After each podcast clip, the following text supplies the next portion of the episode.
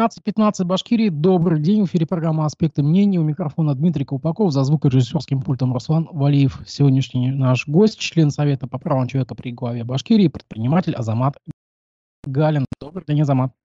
Добрый.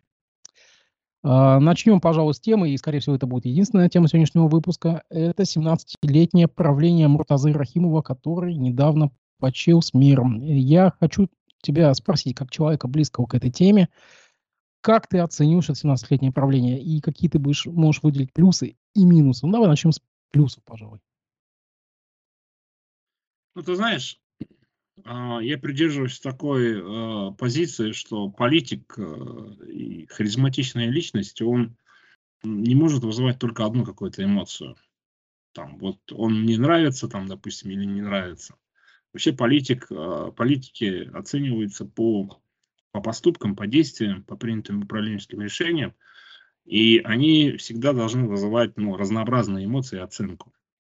В моем понимании, а, политики, которые не вызывают какого-то токсичного отвращения, они а, в целом ну, должны в своих, в своих действиях а, вызывать не какие-то там оценки или эмоции, да, положительные или отрицательные, а они их деятельность должна подвергаться анализу и оценке с точки зрения, прежде всего, а, влияния принятых а, ими решений, управленческих решений на какие-то очень сложные процессы.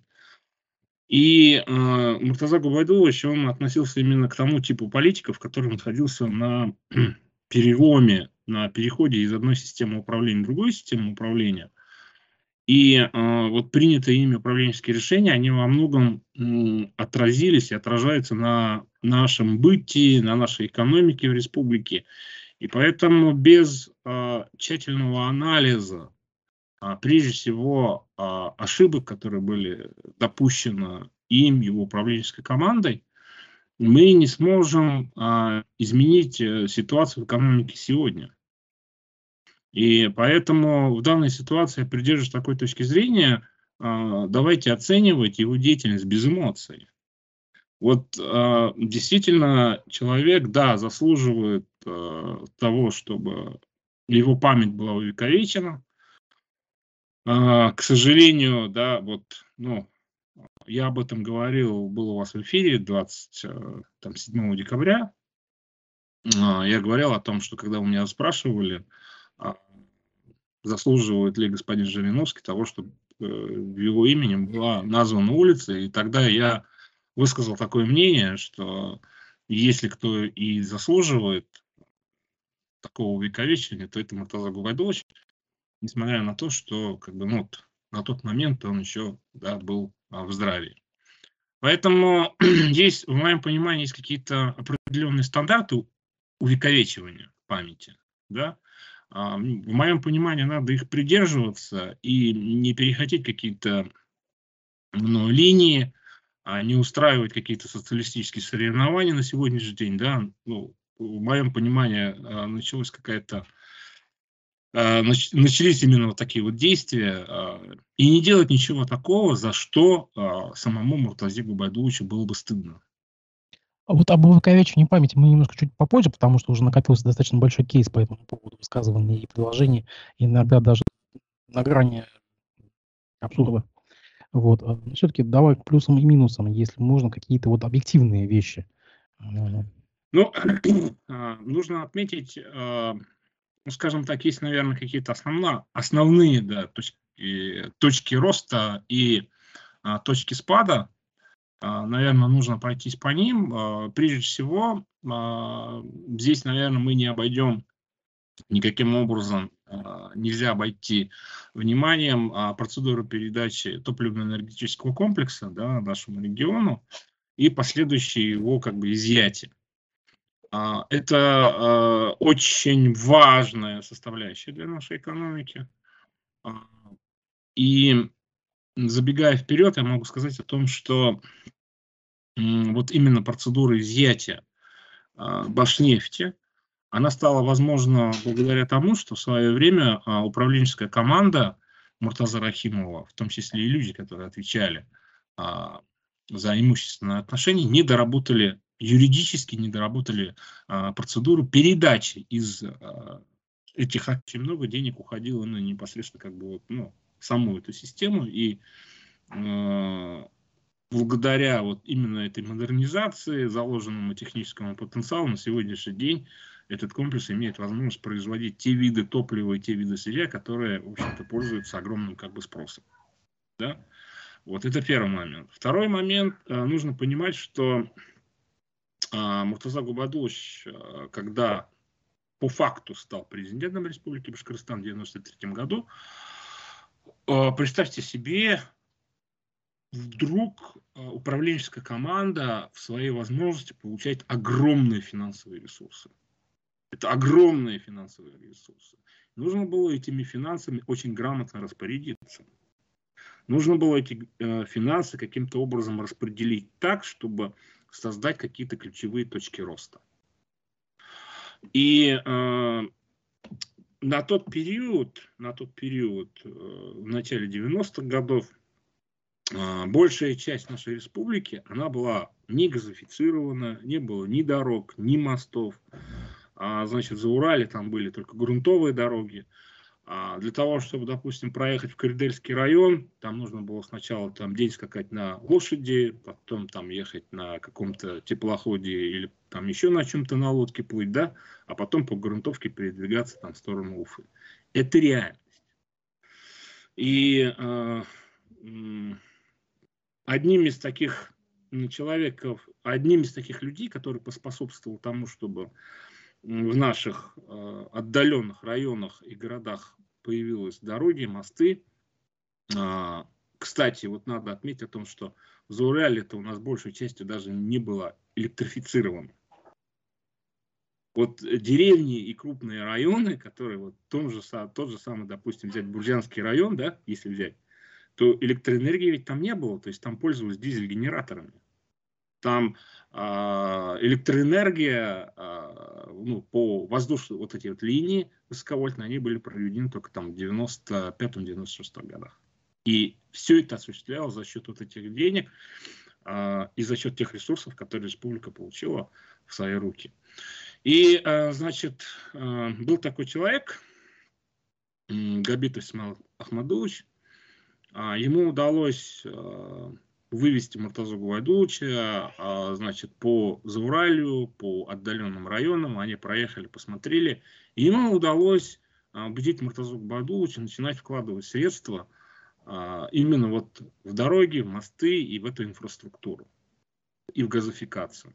И вот за короткий промежуток времени республика вложила огромное количество ресурсов именно вот в дороги, в мосты, там, в электроэнергию, в газификацию. А, как а, это все реализовывалось, это другой вопрос.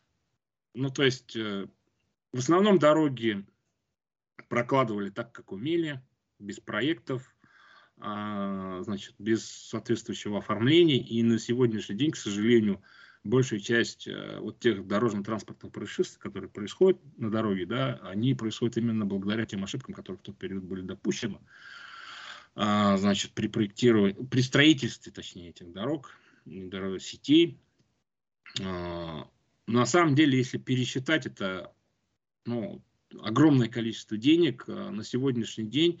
Если бы мы сегодня к, этой, к этому дню подошли бы без всей этой инфраструктуры, мы бы никогда не смогли это сделать. На сегодняшний день у нас просто нет таких ресурсов. А, значит, это первый момент. Вот теперь второй момент. А, значит, второй момент заключался в том, что все эти огромное количество, ну, огромное количество ресурсов, а, благодаря этому, а, значит, ну, Муртазак Байдулович усилил как бы свою позицию, усилил свою власть. И была бы допущена, на мой взгляд, первая управленческая ошибка, когда в основу а, вот принципа, да, вот принцип формирования своей команды были заложены как бы вот ну, происхождение а, человека, у кого он родился, в какой семье он родился, да, то есть как бы и м, личная преданность. Вот преданность и происхождение, они были заложены в основу формирования вот этой управленческой команды. А, главы там у нас районов и администраций, как вы помните, у нас, э, именно у нас, э, в России, если брать, да, э, начали назначаться, и потом это уже перешло как бы в практику ну, российской системы управления. Значит, и вот эта команда, управленческая команда, которая сформировалась вокруг Муртаза Губадовича, я не хочу сказать, что она вся в целом была плохая, но эта команда не работала по принципу конкуренции. Эта команда не работала по принципу а, необходимости а, на перспективу планировать какие-то очень достаточно серьезные задачи, вкладывать деньги, там, допустим, человеческий капитал или планировать какие-то производства серьезные, которые могли бы а, позволить да, а, республике рвануть вперед. И поэтому с этой командой Муртаза Губайдулович управлял республикой так, как умел. Вот так, как э, ему казалось, что это будет правильно. Отсюда его позиция э, важности и необходимости сохранения колхозов. Вот. И отсюда вот его позиция необходимости там, строить э, во всех районах, э, селах и так далее школ, дворцов культуры, вот этих вот мраморных, э, больших, громадных сооружений, которые по большей части на сегодняшний день просто стоят, простаивают. И вот, на мой взгляд, это ключевая ошибка. Мы очень много денег Э, после строительства всей этой инфраструктуры, дорожной, прежде всего, инфраструктуры, которая так была необходима, мы начали э, продолжать вкладывать деньги в кирпичи. И э, это оттягивало, оттягивало очень много ресурсов, и эти кирпичи, они не приносили добавочного рубля в экономику. Они оттягивали на себя ресурсы, на его содержание, на обслуживание и так далее.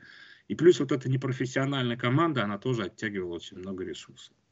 Вот это, на мой взгляд, была ключевая ошибка а, допущенная. А, Муртаза Губайдулович, он был из того разряда людей, который, во-первых, был очень демократичен сам по себе. Несмотря на всю его авторитарность, казалось бы, да, это его просто харизма так работала.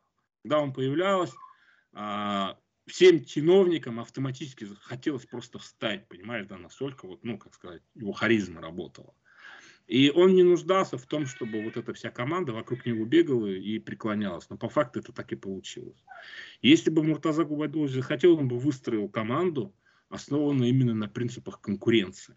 Но, к сожалению, вокруг э, него тогда не нашлось людей, советников, которые могли бы ему это порекомендовать. Если бы такие люди нашлись, если бы такие люди убедили бы его, я думаю, что он бы это сделал. Потому что, откровенно говоря, в российских реалиях это единственный, пожалуй, человек, который не занимался физическим устранением своих конкурентов. Вот не было, а, значит, физического именно устранения. Да, действительно, были какие-то политические акции, когда, там, допустим, ну, люди изгонялись против людей каких-то там ну, вышки пилили, да, то есть как бы очень много таких вещей происходило, но нужно от, отдавать себе должное в том, что а, значит, это делала по большей части команда, которая его окружала, а не он сам. Азамат, извини, прерву, но вот у меня, допустим, на днях здесь кто только не был из спикеров, да, и э, в, в, Муртазе Губайдуловича припоминают и Кадырова с Банком Восток, и Бигнова, и прочих-прочих, и Радио Титан, действительно, как бы, э, но говорят, это его окружение, а не он сам. Да, да, да, я и говорю, что это его окружение, но вы же а, наверное, знаете о том, что я был в числе защитников радио Титан, да, э, в числе активистов, э, людей, которые... И все это прекрасно понимали, все это знали, но тем не менее, я же работал в системе.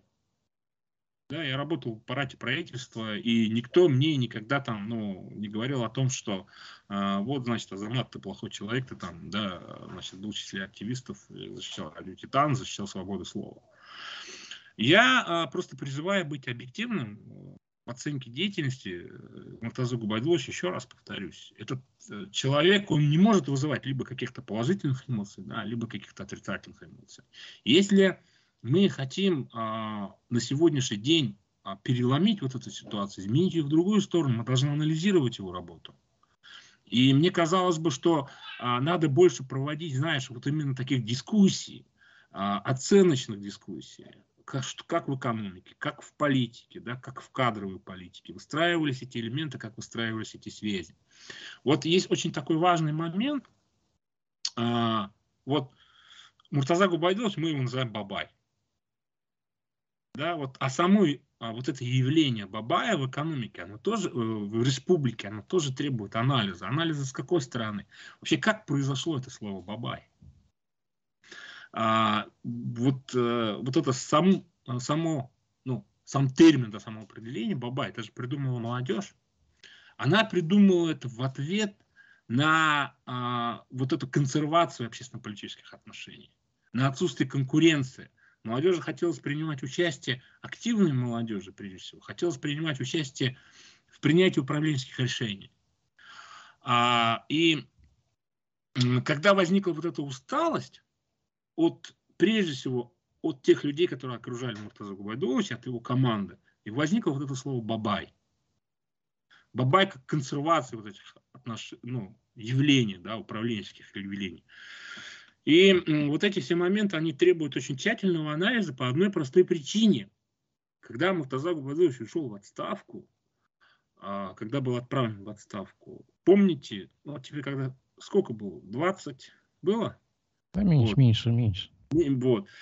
А, тогда было, была такая всеобщая эйфория. Все ждали от Хамитова обновления. Обновление, прежде всего, управленческой команды. Но ведь этого не произошло. И а, по большому счету а, Хамитов попал под волну критики и в последующем был отставлен именно по этой причине, что ему не удалось произвести изменения вот в этой управленческой команде. Эти люди, которые работали при Муртазе Губайдуловиче, и эти люди, которые провалили свой проект а, успешно развитой республики, они работали при Хамитове, и они продолжают работать при Хабирове. Когда Хабиров пришел, а, если помните, первое его выступление в Конгресс-холле, оно было обращено к народу. Не к чиновникам, а к народу. И все ждали от него да, именно вот каких-то изменений, что наконец-то будут изменения именно в этой системе управления. А, да, действительно, там а, Хабиров сменил 60% глав администрации районов и городов. Но по содержанию, посмотрите, те же самые люди. То есть они продолжают двигаться вот по этой системе. Понимаешь, да? То есть не происходит вот этого обновления, которое ждут люди уже ну, 12 лет. 15 лет люди ждут этих изменений, они не происходят. Поэтому ты ну, тебе требует... скажут, идет обновление кадров, вон Радмир Мавлиев, там еще кто-то.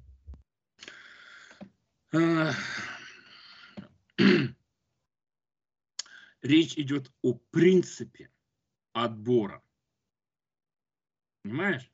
Вот принцип отбора, который был заложен тогда, когда имеет значение твое происхождение, да, и когда имеет значение, там, допустим, твоя личная преданность, или у тебя есть какие-то там, я не знаю, ну, родители, которые тебе могут помочь. Но в основе нет конкуренции. Вот а в основе, в основе управления, в основе смены управленческих элит должна лежать именно конкуренция. А конкуренция, она должна приносить прежде всего результат, который отражается в нашей с тобой жизни.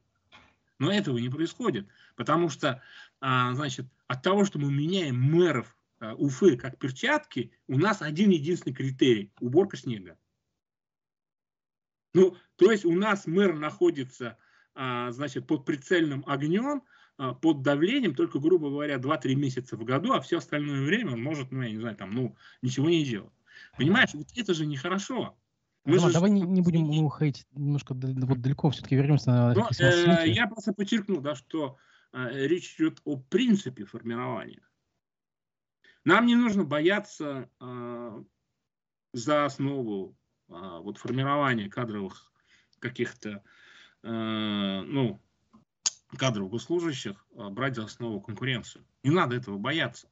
Понимаешь, мы не живем в системе там а, какой-то системе координат, когда вот эта конкуренция может нас там, ну, допустим, смести. У нас отсутствует конкуренция, поэтому мы теряем людей. Все успешные, более-менее а, грамотные люди от нас бегут. Вот это плохо. Вот смотри, ты недавно говорил о том, что э, на республику свалился просто поток э, нефти денег, и это был огромный поток. А я тебе напомню, что этот поток еще принес ну, какой-то криминал. Я вот как сейчас помню, э, даже на похоронах у Спиранского был, это был главный бухгалтер одного из нефтезаводов, mm-hmm. которого убили, да. Вспомни, какие здесь происходили такие события, такие криминального характера. Это, ну, это тоже пришлось на Рахимовское время. Смотри, значит, да, а, есть такое, ну, скажем так, да, есть такое пятно в их биографии. А, это прежде всего на все эти, как сказать, на все эти процессы, криминальные процессы, свет может пролить, на мой взгляд, только один человек, это сенатор Изместьев. Да, он может сказать о том, что кто является действительным реальным заказчиком всех этих историй, да, а, значит, если, а, допустим, а, к этой криминальной истории будет иметь, допустим, отношение Рахимов-старший, то, мне кажется, некоторые моменты можно будет пересматривать. Да, вот, ну, как сказать, в его кибу, кибу ну, в отношении к нему. Поэтому, к сожалению, там, я не знаю, этот э, сенатор молчит, он э, не делает каких-то там, ну, признательных, не дает признательных показаний, которые могли бы, допустим, отразиться на этом. На сегодняшний день пока вот имеем то, что имеем. Э, я не следователь, да, я не расследовал эти события, но в моем личном понимании Рахимов старший маловероятно, что имел отношение вот ко всем этим кровавым историям. Скажи, ну, по крайней мере, я так думаю. Почему Понимаешь, так? здесь вот э, в его отношении, я, я просто знаю, да, как он относился, э, вот лично мне удалось, да, вот проанализировать, как он относится ко всем этим людям. Тот же самый Арат Дельмухаметов, его ведь посадили не при Рахиме, его посадили при Хамитове. И э, была такая история на одном из совещаний, э, Илишев э, Ильдус Губайдулович тогда был вице-премьером, курировал национальную политику, культуру там и так далее, и так далее. Ну и, в общем, он э, обронил такую фразу. Ну вот же, говорит, Азамат, а, значит, здесь находится. Это же, говорит, он поддерживает ту молодежь, которая, а, в общем-то, Муртаза Губайдулович вас называет Бабаем. И Муртаза Губайдулович такой говорит, ну правильно, я же, говорит, Бабай. Я же, говорит, назначенный чиновник. Вот дословно, я тебе цитирую, понимаешь?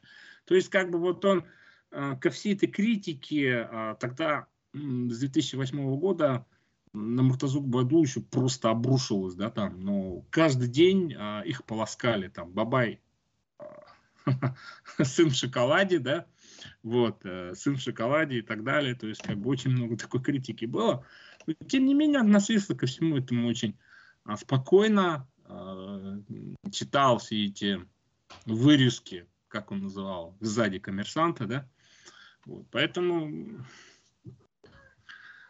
лично этот человек был немножко другого склада, другого характера, как вы его себе представляете. Он был таким, знаешь, вот а, технократом. Вот технократом, который вот э, управлял заводом и понимал, что если где-то там неправильно подкрутить какой-то винтик, да, он может это, ну, там, ну, привести к каким-то фатальным последствиям для всего технологического цикла. И вот когда он управлял, он старался значит, делегировать. Делегировать именно вот своим помощникам, своим заместителям, которые непосредственно отвечали вот за все эти там, ну, моменты. И когда вот э, его непосредственно помощники, им ставилась какая-то задача, допустим, построить школу там, 1 сентября, у нас любили строить все ко Дню Республики. То есть, если какой-то объект строился, то обязательно он должен был открыться там ко Дню Республики, да? И, а, значит, когда все это делалось, и когда где-то что-то срывалось, всегда говорили, это сказал президент. Вот если, значит, э, и, в общем-то, это как-то, ну, знаешь, ну, как будто приняли закон, да, и все должны были это исполнять. Настолько была безгранична его власть. В его руках находилась ФСБ, прокуратура, МВД, Понимаешь? Все находилось в его руках. Вся абсолютная власть была в его руках. Это факт. Смотри, его э, сейчас многие упрекают в национализме, якобы отбор вот этот кадров по национальному признаку, и в байщине. Ты согласен с этим? А, значит, э, то, что касается вот отбора, да, вот этих кадров по национальному признаку. В свое время признанный экстремистом Айрат Мухаметов, провел пофамильный, там, да, по этнический состав всего управленческого кадра, всего абсолютно аппарата управленческого Республики Башкортостан. А, если не ошибаюсь, более 50% там занимали русские по национальности, потом шли татары, только потом шли башкиры. То, что касается вот Байщины, здесь, э, значит, я, ну, смотря что вкладывать в значение этого слова, да, но я с этим согласен.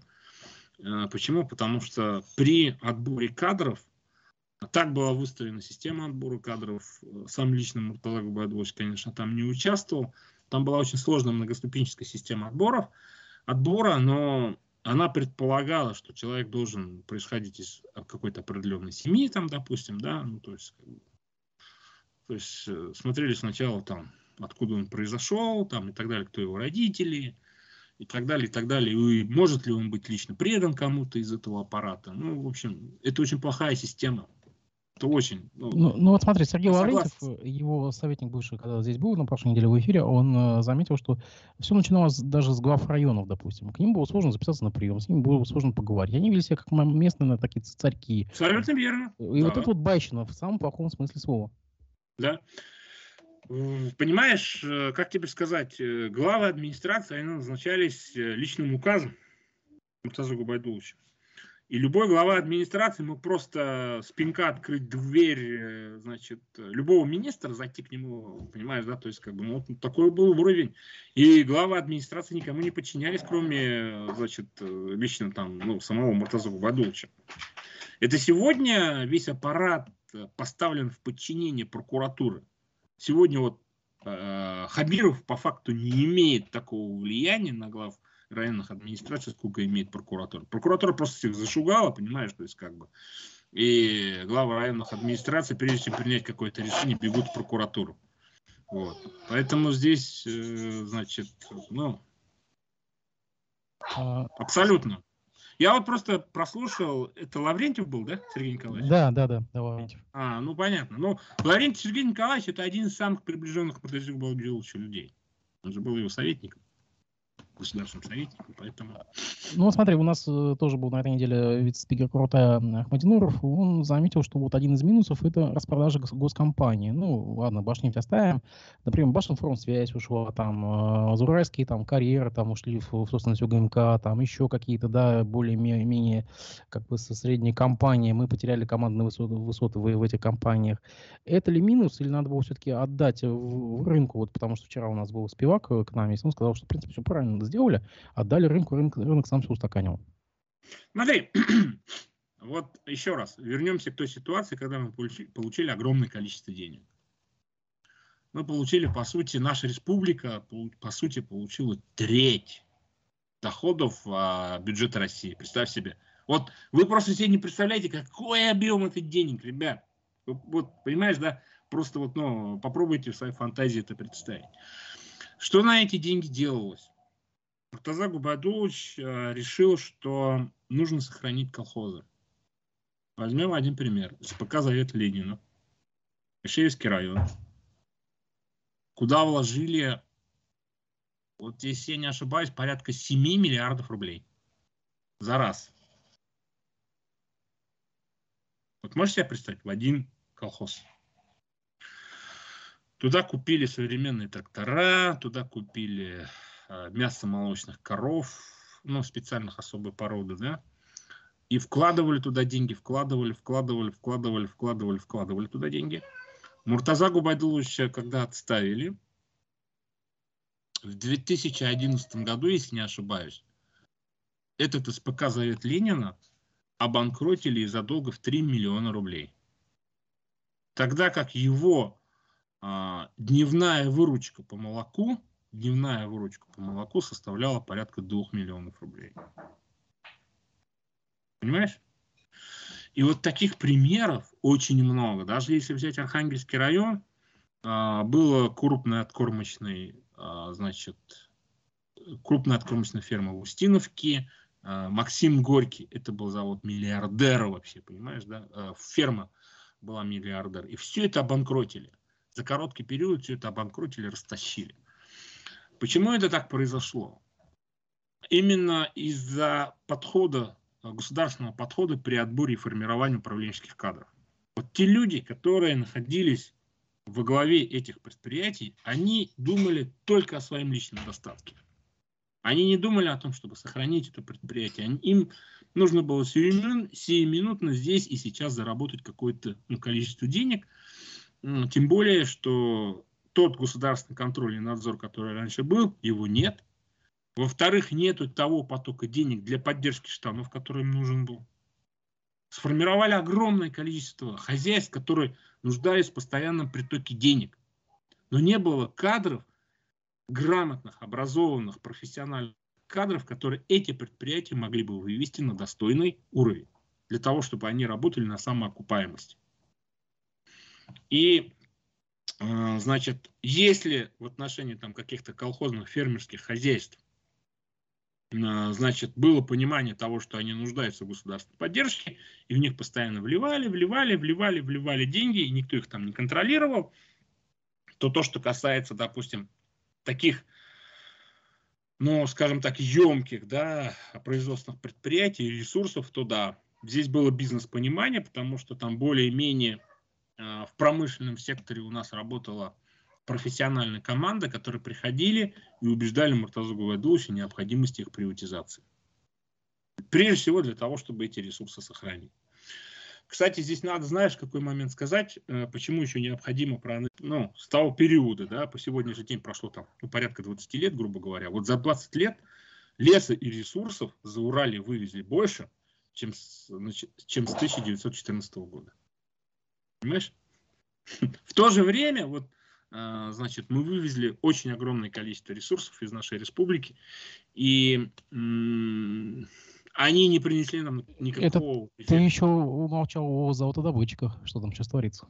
Ну, там вообще кошмар, да. То есть там вот э, криминал на криминале, и, к сожалению, вот, э, э, на мой взгляд, никто из управленческой команды не может вот эту проблему решить. Понимаешь? Но забегая вперед, здесь можно сказать о том, что вот если Хабирову не удастся это изменить, нужно же понимать, что вот та команда, которая его на сегодняшний день окружает, в его близком окружении есть люди, которые напрямую сливают информацию там Руфе Рахимовой, да, а, и, по сути дела, эти люди, они на сегодняшний день ведь уже ждут другого управленца в республику. Они, они уже не ждут, что Хабиров будет переизбран. Они ждут и надеются, что придет другой человек. Правда, у них там нет единства, конечно, во всей этой управленческой команде, ну, во всей этой среде. Они не являются какой-то монолитной, да, монолитной политической конструкцией. Uh, у них разные интересы. Одни тянутся в сторону там, Елавова, другие поглядывают на Мавлиева, там, ну и так далее. Да? То есть, как бы, третьи ждут Тимирбулата и так далее. То есть, как бы, но тем не менее, факт остается фактом. Они политически уже похоронили Хабирова. То есть они не делают на него ставку, и он с этими людьми работает. Они, а, понимаешь, э, саботируют, специально саботируют те решения, а, те проекты, которые он пытается реализовать, и поэтому ему все приходится делать в ручном режиме. Все в ручном режиме, он всех собирает в ручном режиме, начинает их там ломать, да, там делать какие-то, ну, не свойственные для главы региона вещи, но факт остается фактом. Понимаешь, это вот э, действительность, реальность, которую мы имеем. И если вот он не избавится от того наследия, которое ему досталось от Муртаза Кубайдуловича, то все. Понимаешь? Как же, как и, же он избавится, если, если он его... И поверь мне, эти люди похоронят еще ни одного руководителя. Понимаешь? Ну вот, потому что видовое сохранение, внутривидовое сохранение, да, и внутривидовая конкуренция у них главное преимущество. У них не будет доступа к ресурсам, все. Кто они после этого? Скажу, вот так, так, так же, если вернуться к Лаврентьеву, Лаврентьев сказал, что на тот момент был раскол элит в 90-е, в нулевые годы в Башкирии, а вот в Татарии это не было. А, собственно говоря, а что раскололись-то на, на, на фоне чего там был раскол? На фоне передела. На фоне именно передела вот этих ресурсов и на фоне необходимости, да, то есть как бы те элиты, которые новые сформировались, вот эта новая башкирская элита, она формировалась вокруг Муртаза Губайдуловича, А, значит, э, одни считали, что эта собственность должна быть перераспределена в их пользу, другие считали, она, то есть как будущие там коммунисты, партийцы и так далее, и так далее, что она должна сохраниться в собственности республики и так далее, и так далее.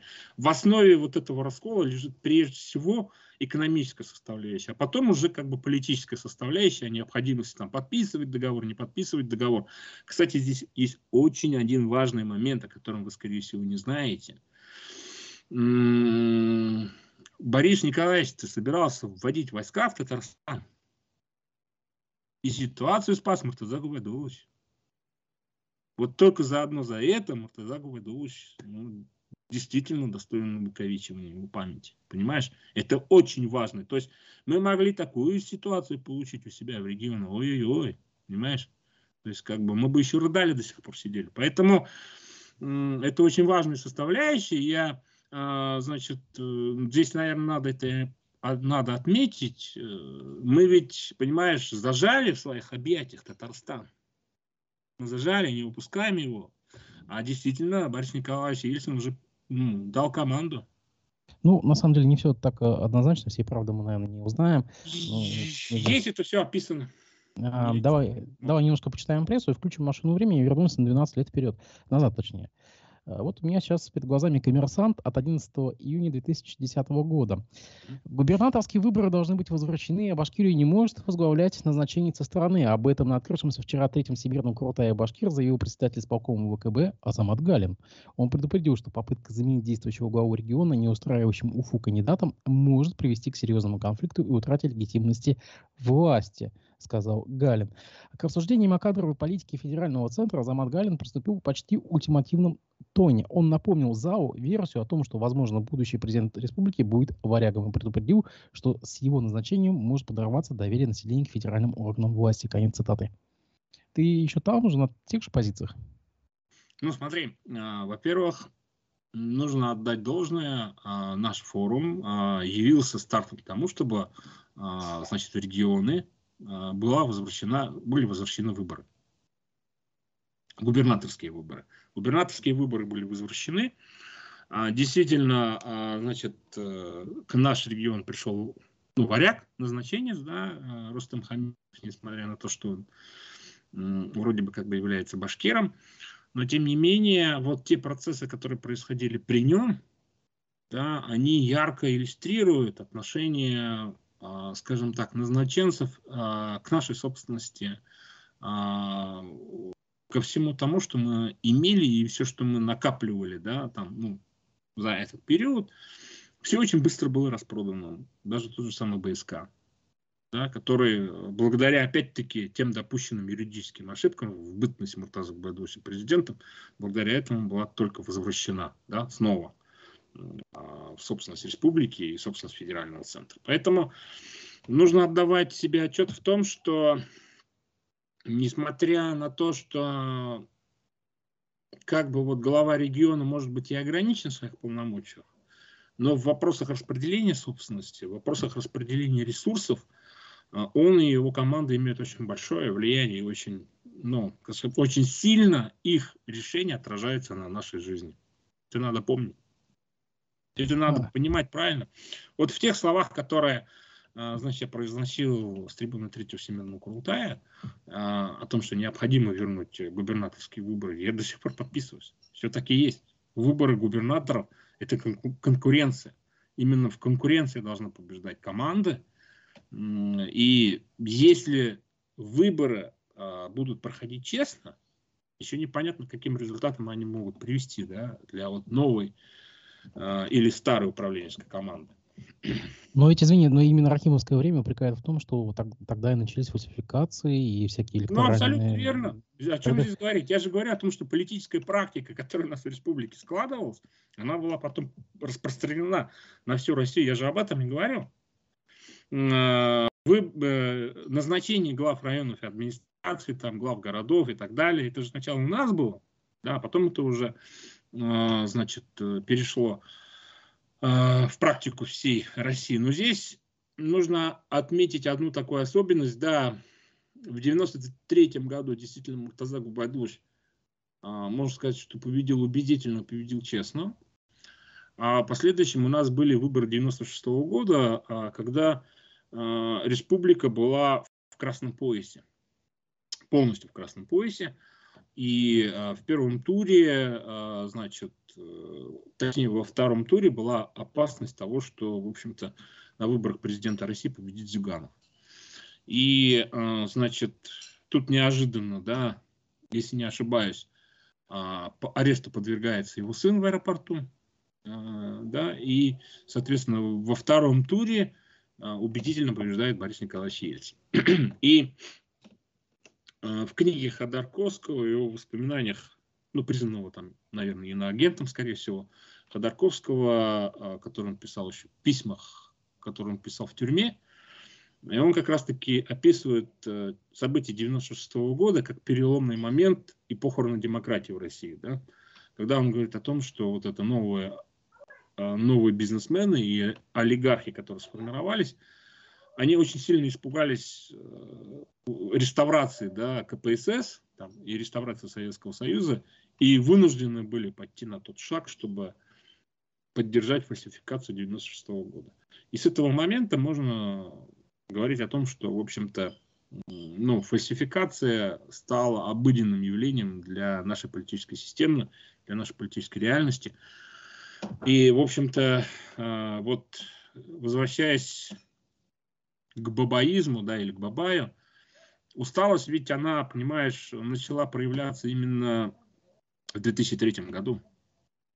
2000, выборы 2003 года, они показали, что, в общем-то, Муртазе Гвадовичу пора уходить. А, тогда вот э, команде а, Сафина и команде Веременко, которые оппонировали Муртазе Губайдуловичу Рахимову, а, они э, использовали вот этот протестный э, электорат, тех людей, которые были за то, чтобы Муртаза Губайдулович уже ушел, потому что наступила определенная усталость, не от него самого, а от его команды, именно управленческой команды, да, вот этого байства, а, они очень умело и грамотно использовали именно вот этот электорат, и вполне возможно, Веремеенко бы даже удалось победить, если бы в последний момент не, не вмешались э, силы федерального центра. Именно благодаря тому, что вот вмешался федеральный центр, да, во втором туре, э, в общем-то, да, тут уже убедительно побеждает Муртаза Гвайдович в выборах 2003 года. Поэтому для политика, прежде всего, я считаю, важно э, уметь вовремя уходить. Вот. То есть, как бы такое, ну, подчеркивать такое, наверное, качество личности должно быть. А не считаешь, что тот июньский Курутай и стал на самом деле истинной причиной э, смещения Муртаза Губайдуловича? А, что вот это э, был прозвучавший... повод. Действительно, нет. Зачем здесь отрицать это бессмысленно? Это был повод к отставке. А, события эти разворачивались с 2008 года. С 2008 года на Муртазу, году, на Муртазу Губадуловича, на его команду начинается такой профессиональный, а, распланированный, а, распланированная процедура. Прежде всего, из-под его контроля сначала вывели там ФСБ, потом вывели прокуратуру, потом вывели МВД. И, а, в общем-то, Медведев, он полномерно же, да, шел к тому, чтобы именно вот таких вот сторожилов в политике а, смещать. То есть на то была его как бы вот ну, управленческая воля. И, в общем-то, он поступал грамотно. Это нужно было для того, чтобы переходить к новому переделу а, собственности в России, тех остатков, которые сохранились в регионах. Нужно было это перераспределять. И все это прекрасно понимали. И, а, значит, Курултай стал поводом э, к этой отставке. А, хотя по факту нужно признать, что в это спокойное время были, наверное, первыми, кто открыто и публично начал критиковать Единую Россию. В общем-то, ну, что было, то было. Но, понимаешь, если вы сможете найти те видеозаписи, этого Курултая, то вот доклад, который до нем был озвучен, вообще ведь доклад как формировался, почему он такой критичный. Вот у нас в районах и городах были круглые столы, и на этих круглых столах принимались определенные решения, резолюции. Были какие-то определенные настроения. И вот каждый их тезис, он был положен вот в этот доклад. Он собирался как, как, как конструктор. И э, Муртаза Губайдулович, ведь он прекрасно понимал, что его провожают.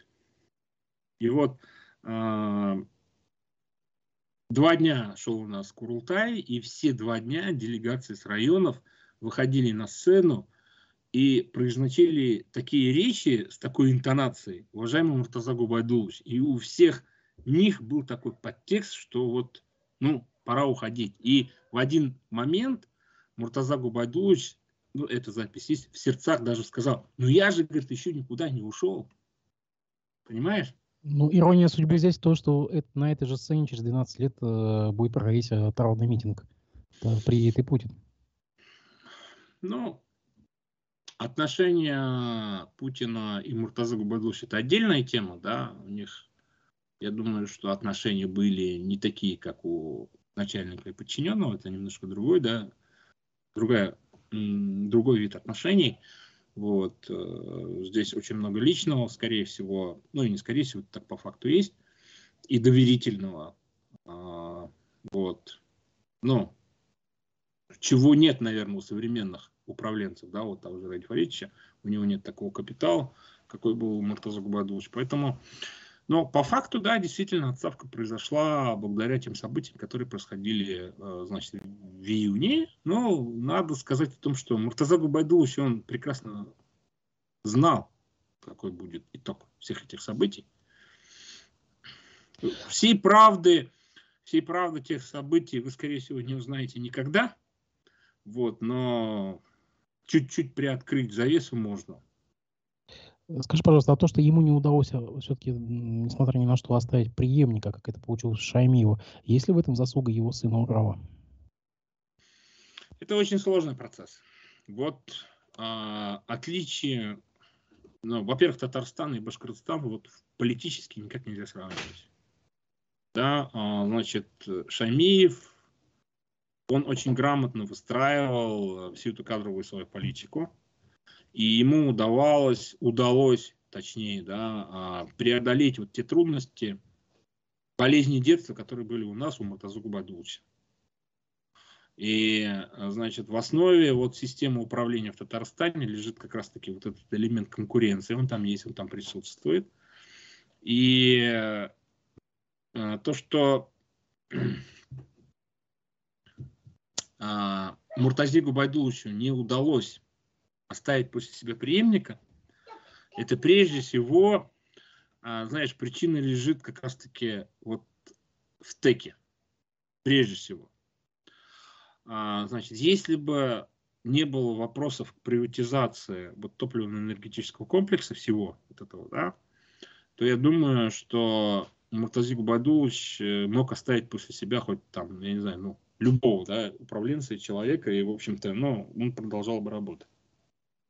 И если бы не было бы такой острой политической борьбы а, между Муртазой Губадуловичем и Хабировым, между Муртазой Губадуловичем и Назаровым, в то время депутатом, это же была острая политическая борьба, и, в общем-то, элиты в регионе были очень жестко расколоты. Назарова имеешь в виду ты того, кто сейчас премьер-министр?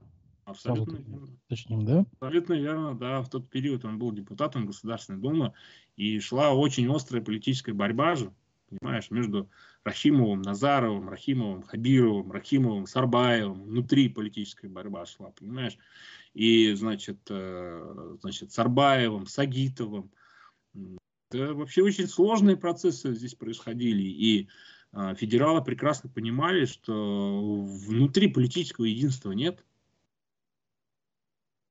Поэтому в данной ситуации я думаю, что они достаточно грамотно поступили, а, когда назначили сюда Хамитова, ну, скажем так, человека, который исполнял бы прежде всего волю федерального центра, да, и, в общем-то, они, ну, осознали ситуацию, что можно поставить любого, и на самом деле ничего такого не произойдет. Другое дело, что я считаю, что на сегодняшний день, вот я сожалею, конечно, об этом, да, но вот моя некоторой политической упертостью в этом вопросе. Она, наверное, меня подвела. Я был очень сильным и большим сторонником выборности губернаторов. Да, я озвучил это в своем докладе, я говорил о том, что губернаторы должны избираться. И если губернатор не избирается, я не готов никого поддерживать.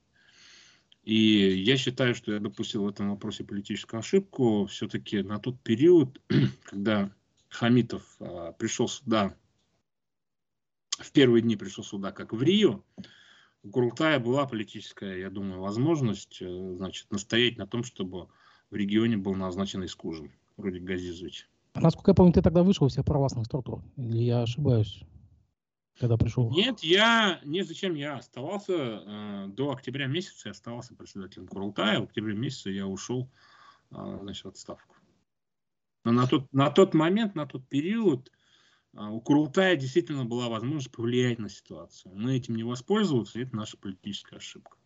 Я думаю, что республика могла бы пойти по несколько иному пути своего развития, если бы к нам пришел Рудик Газизович. Все-таки, а, значит, его политическое влияние, его авторитет, его опыт политической работы. Он тогда был членом Совета Федерации, главой комитета, по-моему, по национальной безопасности и так далее. То есть, как бы, ну, человек такой достаточно профессиональный, опытный, грамотный политик. еще раз проговори, о ком ты говоришь. Это еще Газ... фамилия? Искужин Рудик Газизович. Mm. Искужин, да, Искужин Рудик Газизович. Вот он тогда был членом Совета Федерации. И э, Хамитов видел до конца, Хамитов видел в нем своего конкурента, и члены Совета Федерации, они же должны, понимаешь, быть депутатами, да, то есть как бы. И вот Марданов, э, когда проходили выборы э, в Курултай, ну, Марданов сделал все, Марданов и Хамитов сделали все для того, чтобы Искужин не был избран.